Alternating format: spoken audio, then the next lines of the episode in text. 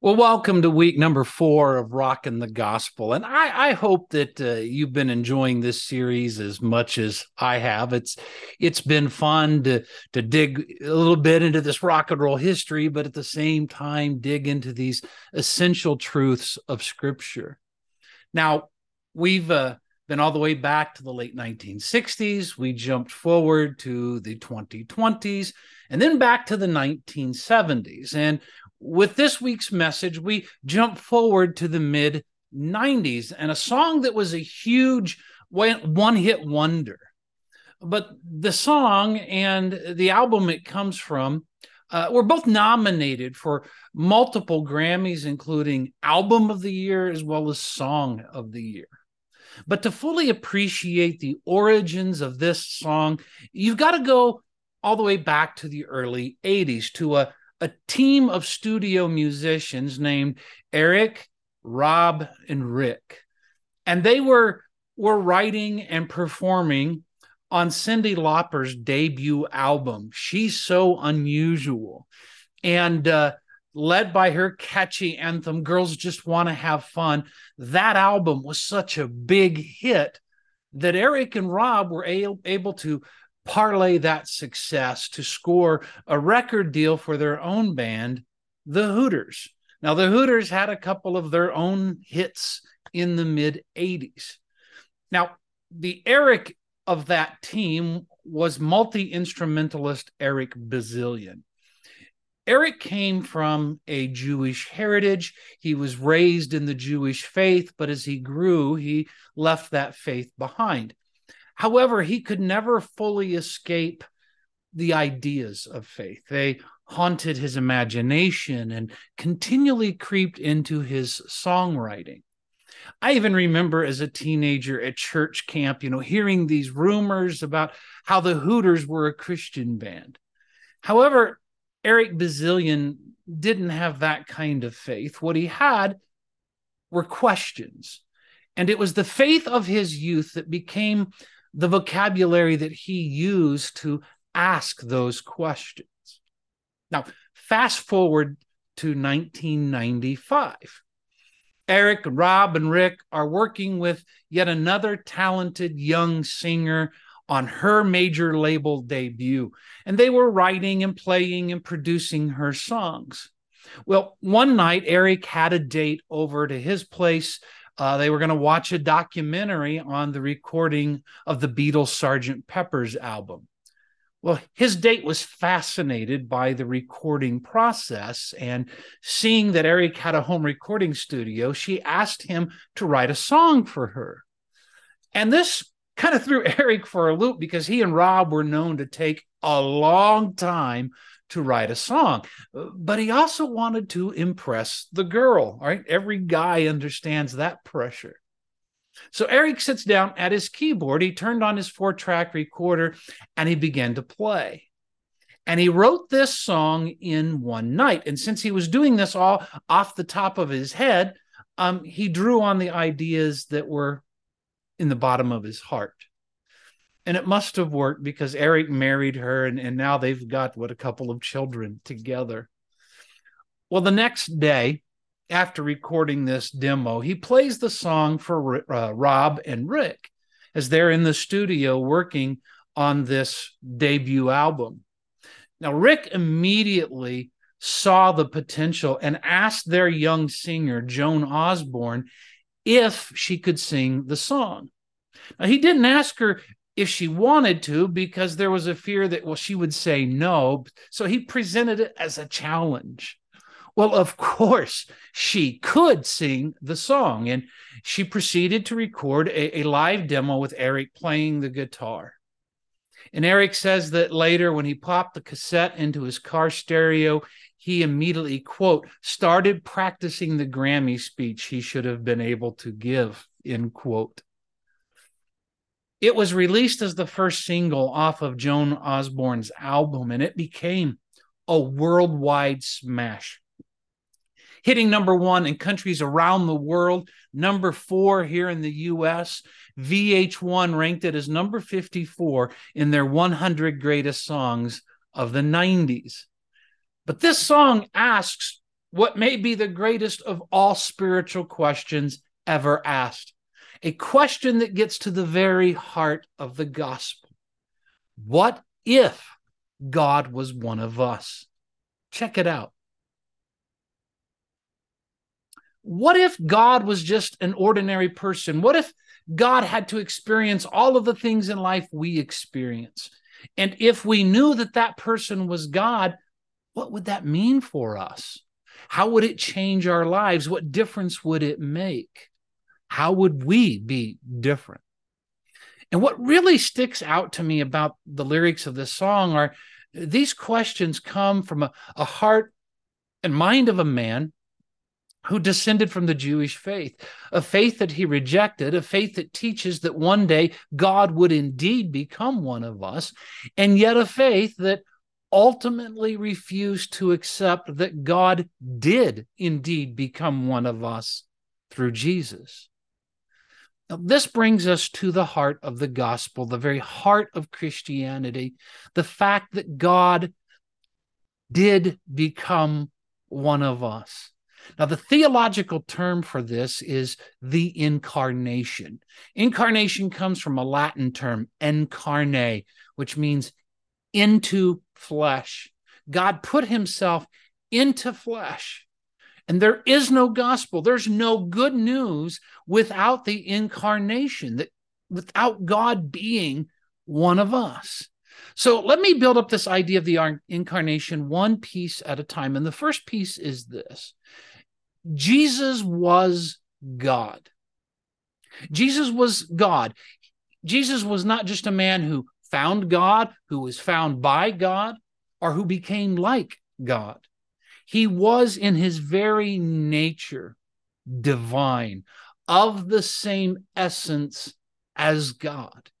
He wasn't just a good teacher, he wasn't merely a moral person. He was more than enlightened. Jesus was God.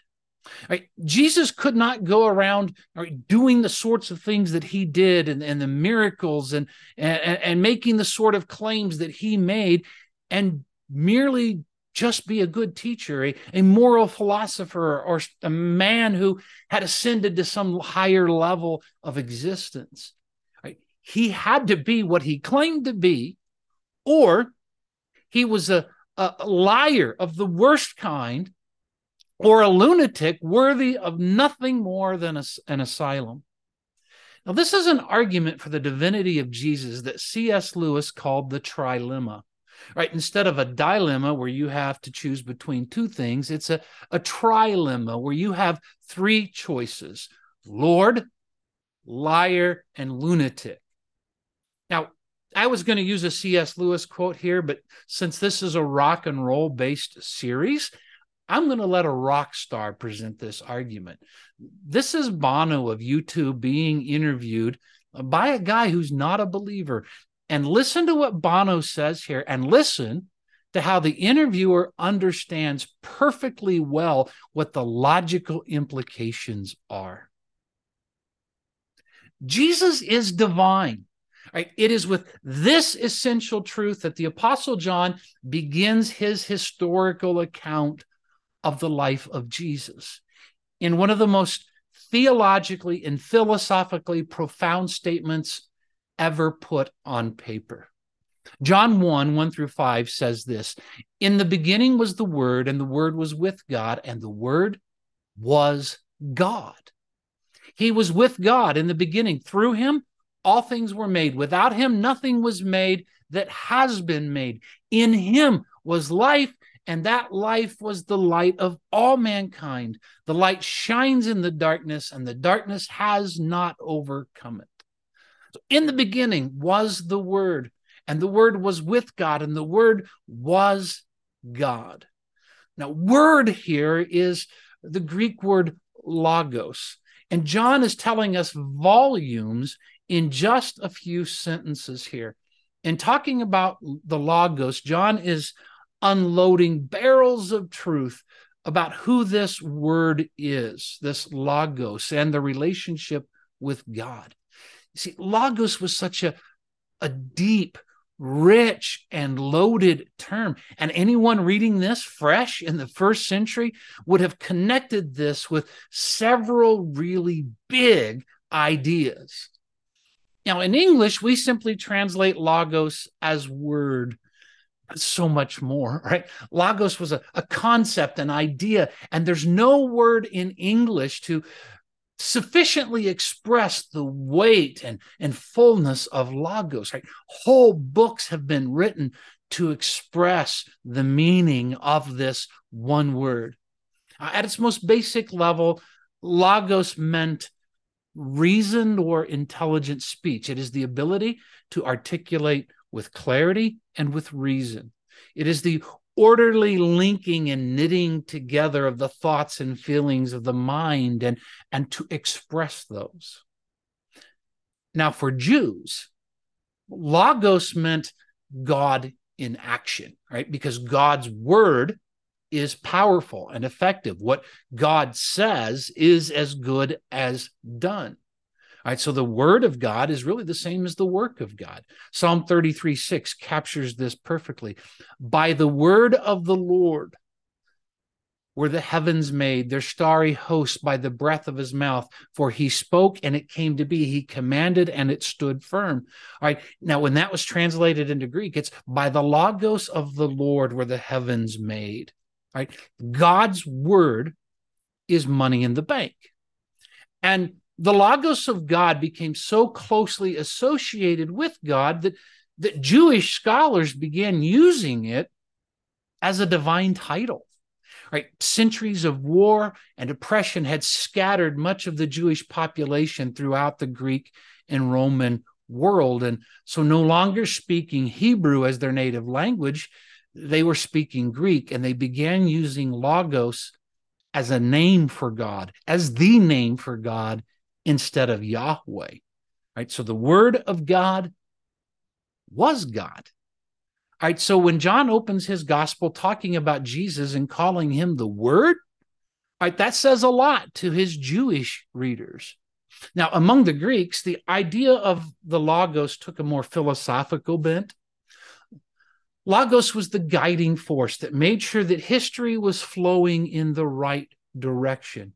Right? History wasn't random chance or chaos, but rather there was something that guided it along. And the Logos formed the pattern that guided everything. The Logos was the eternal principle of order in the universe. So imagine what his Greek readers and Roman readers heard when he calls Jesus the Word, the Logos. What John is doing here in his introduction is to say, I know who the Logos is. Right? The Logos is with God. The Logos is God. The Logos is eternal. The Logos is creator. And the Logos is Jesus.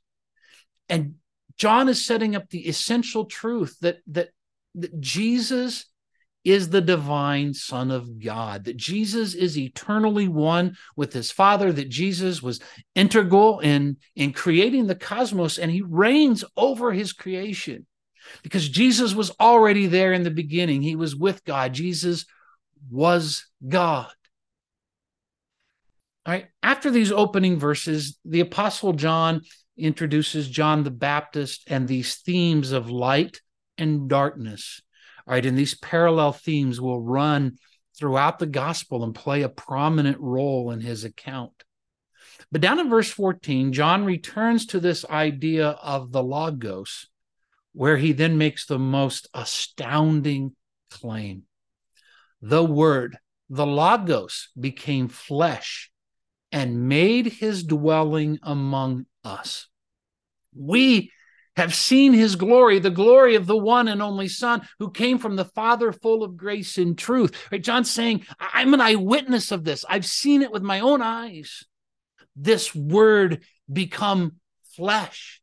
Right? This is the incarnation he's talking about. The Logos puts on skin, takes on human flesh, a, a human heart pumping in his chest, blood flowing through his veins infinite wisdom confined to the folds of a human brain, and he becomes one of us. And this wasn't just like a star cameo in a movie that passes in just a couple of seconds.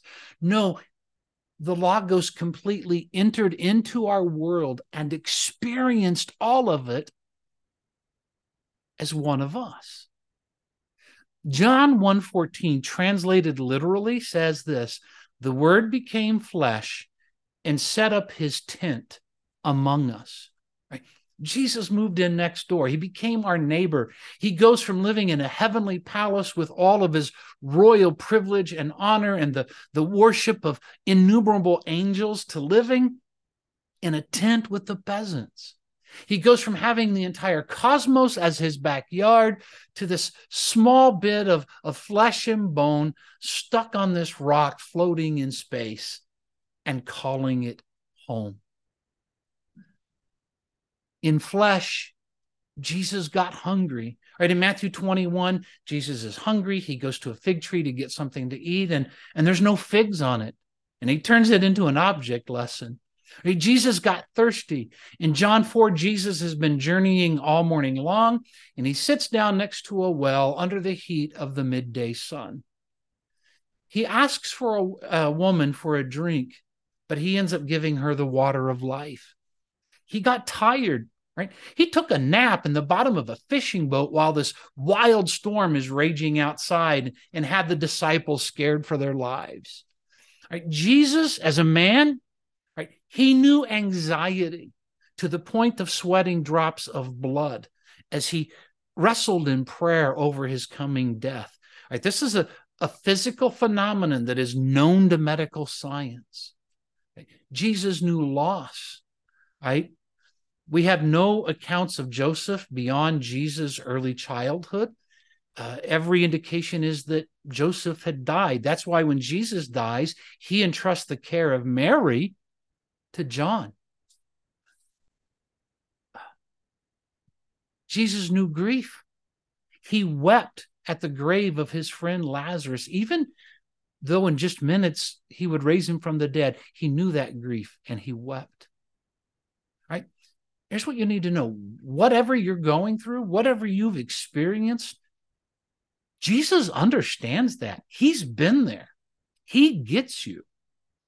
You've probably seen some ads uh, on TV or online from an organization called He Gets Us, right? They had a, a big Super Bowl ad, right? And these ads present Jesus as somebody who who gets us, who understands us, no matter who we are, no matter what we're going through. And the biblical book of Hebrews makes this very same point. In Hebrews 2:11 it says that Jesus and us are of the same family and that Jesus is not ashamed to call us brothers and sisters. Later on in verse 14 it explains why. Quote, since the children have flesh and blood, he too shared in their humanity. So the incarnation, God becoming one of us, it's it's the most incredible event in all of human history. It's why we celebrate Christmas. It's greater than the discovery of fire, the invention of the wheel, the steam engine, man flight, the radio, the transistor, the microprocessor. You put it all together, it's greater than all of that.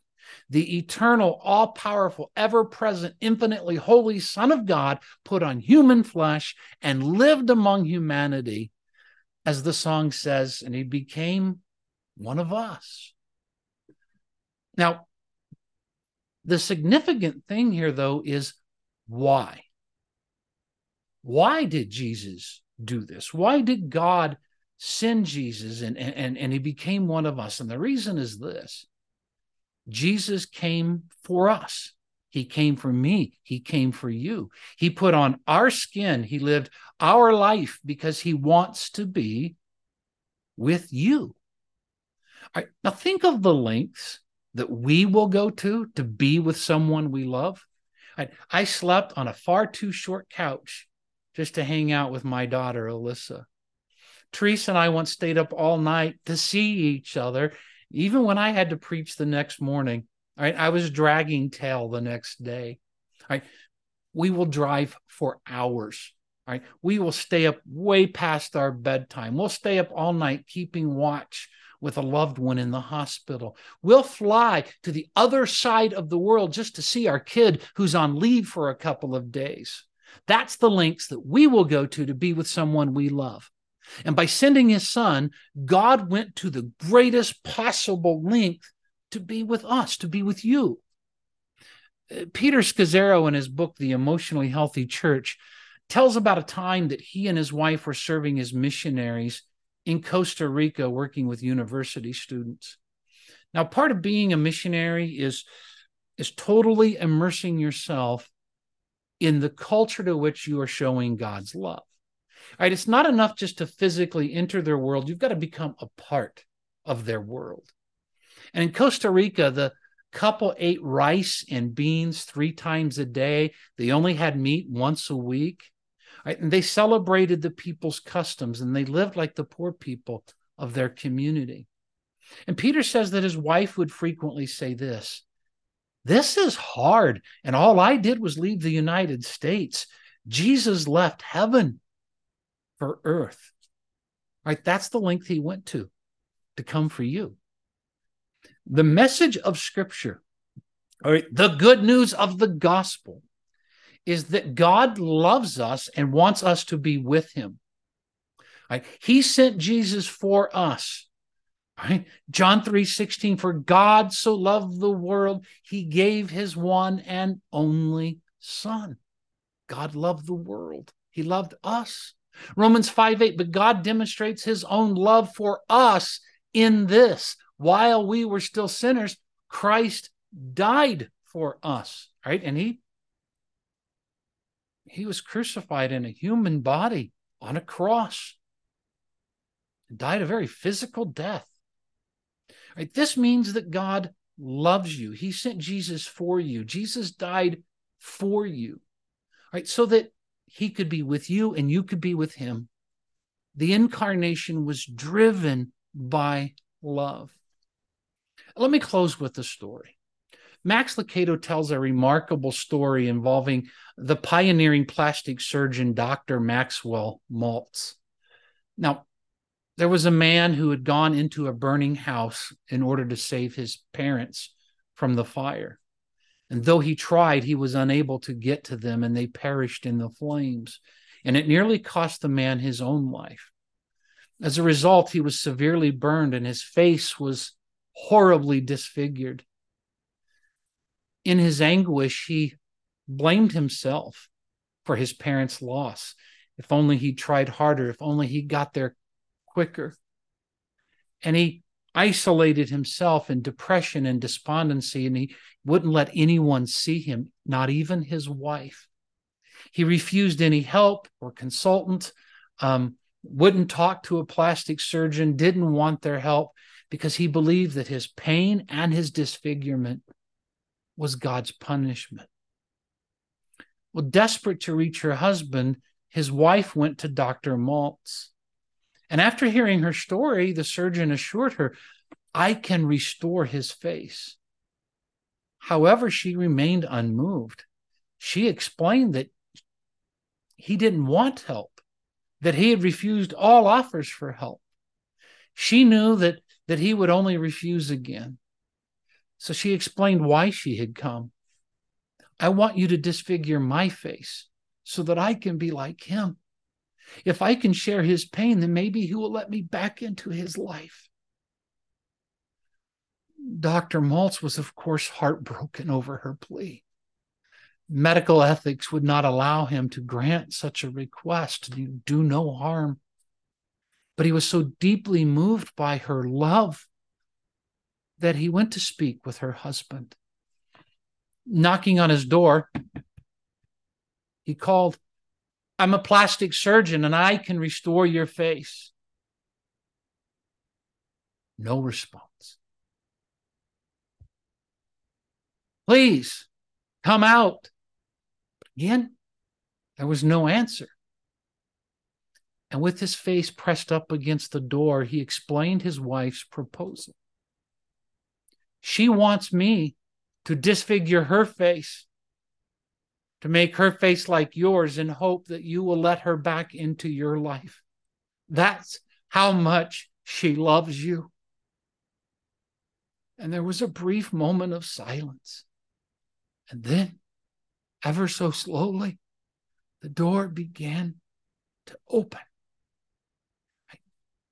That's how that wife loved her husband. And that's the same way that God loves you. So, how about you? Will you open the door